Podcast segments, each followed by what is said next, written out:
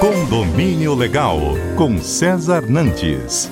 Oferecimento Porter. Planos de portaria a partir de R$ 3.490 e o primeiro mês grátis. Olá, ouvintes da CBN. Hoje falaremos sobre aplicação de penalidades para condôminos infratores. Inicialmente, cumpre salientar que viver em condomínio traz a todos o bônus e o ônus. O bônus é compartilhar despesas que propiciam uma maior segurança e lazer a todos. O ônus é que, para alguns condôminos, é difícil entender que, para convívio saudável em sociedade, as regras precisam ser cumpridas. Nunca é demais lembrar que os condomínios necessitam de convenções e regimentos atualizados e que, de forma clara, demonstrem quais são as penalidades cabíveis aos condôminos infratores. É necessário que seja expresso para quais infrações que inicialmente cabe uma advertência, que pode ser verbal ou escrita, quais já cabem diretamente a aplicação de multa, quais serão os percentuais da cota ou valores e quais são as formas de apresentação de recurso pelo condômino que recebeu tal penalidade.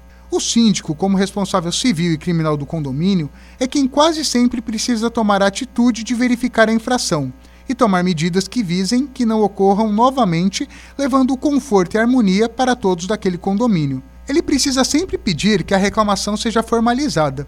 Em alguns casos, consegue manter de forma anônima a identidade de quem reclamou, mas ele só pode realmente aplicar a penalidade quando a solicitação for formalizada, pois muitas vezes essas multas podem ser objeto de questionamentos judiciais. Precisa existir uma sensibilidade do síndico que, em algumas situações, precisa verificar se realmente existiu infração ou se não há implicância entre moradores, o que infelizmente às vezes ocorre. Existem casos, como problemas entre vizinhos, que as soluções administrativas, como advertências e multas, não são suficientes. Existe a possibilidade de ações mais drásticas, como medidas judiciais, com obrigação de fazer ou não fazer. Uma orientação, e que está funcionando muito bem, é reunir os moradores, aquele que reclamou e o que supostamente praticou o ato indevido, argumentar com ambos e tentar formalizar um termo de ajuste de conduta, o TAC. O síndico precisa estar ciente que as multas não podem ter caráter arrecadatório, mas sim educativo. Então, o primeiro passo é tentar conscientizar com informativos, notificações ou através da advertência, mas sempre explicando o motivo, baseando os artigos ou situações específicas que geraram o problema e solicitando que tal ato não ocorra novamente.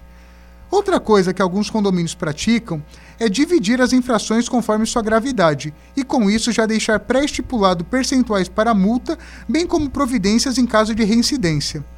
O síndico deve sempre buscar tomar medidas que levem a tranquilidade para a coletividade, e como nem sempre é possível esperar o bom senso, essas penalidades muitas vezes serão o remédio necessário. Dúvidas e sugestões você poderá enviar para o WhatsApp da CBN Maceió. Abraços e até o próximo Condomínio Legal.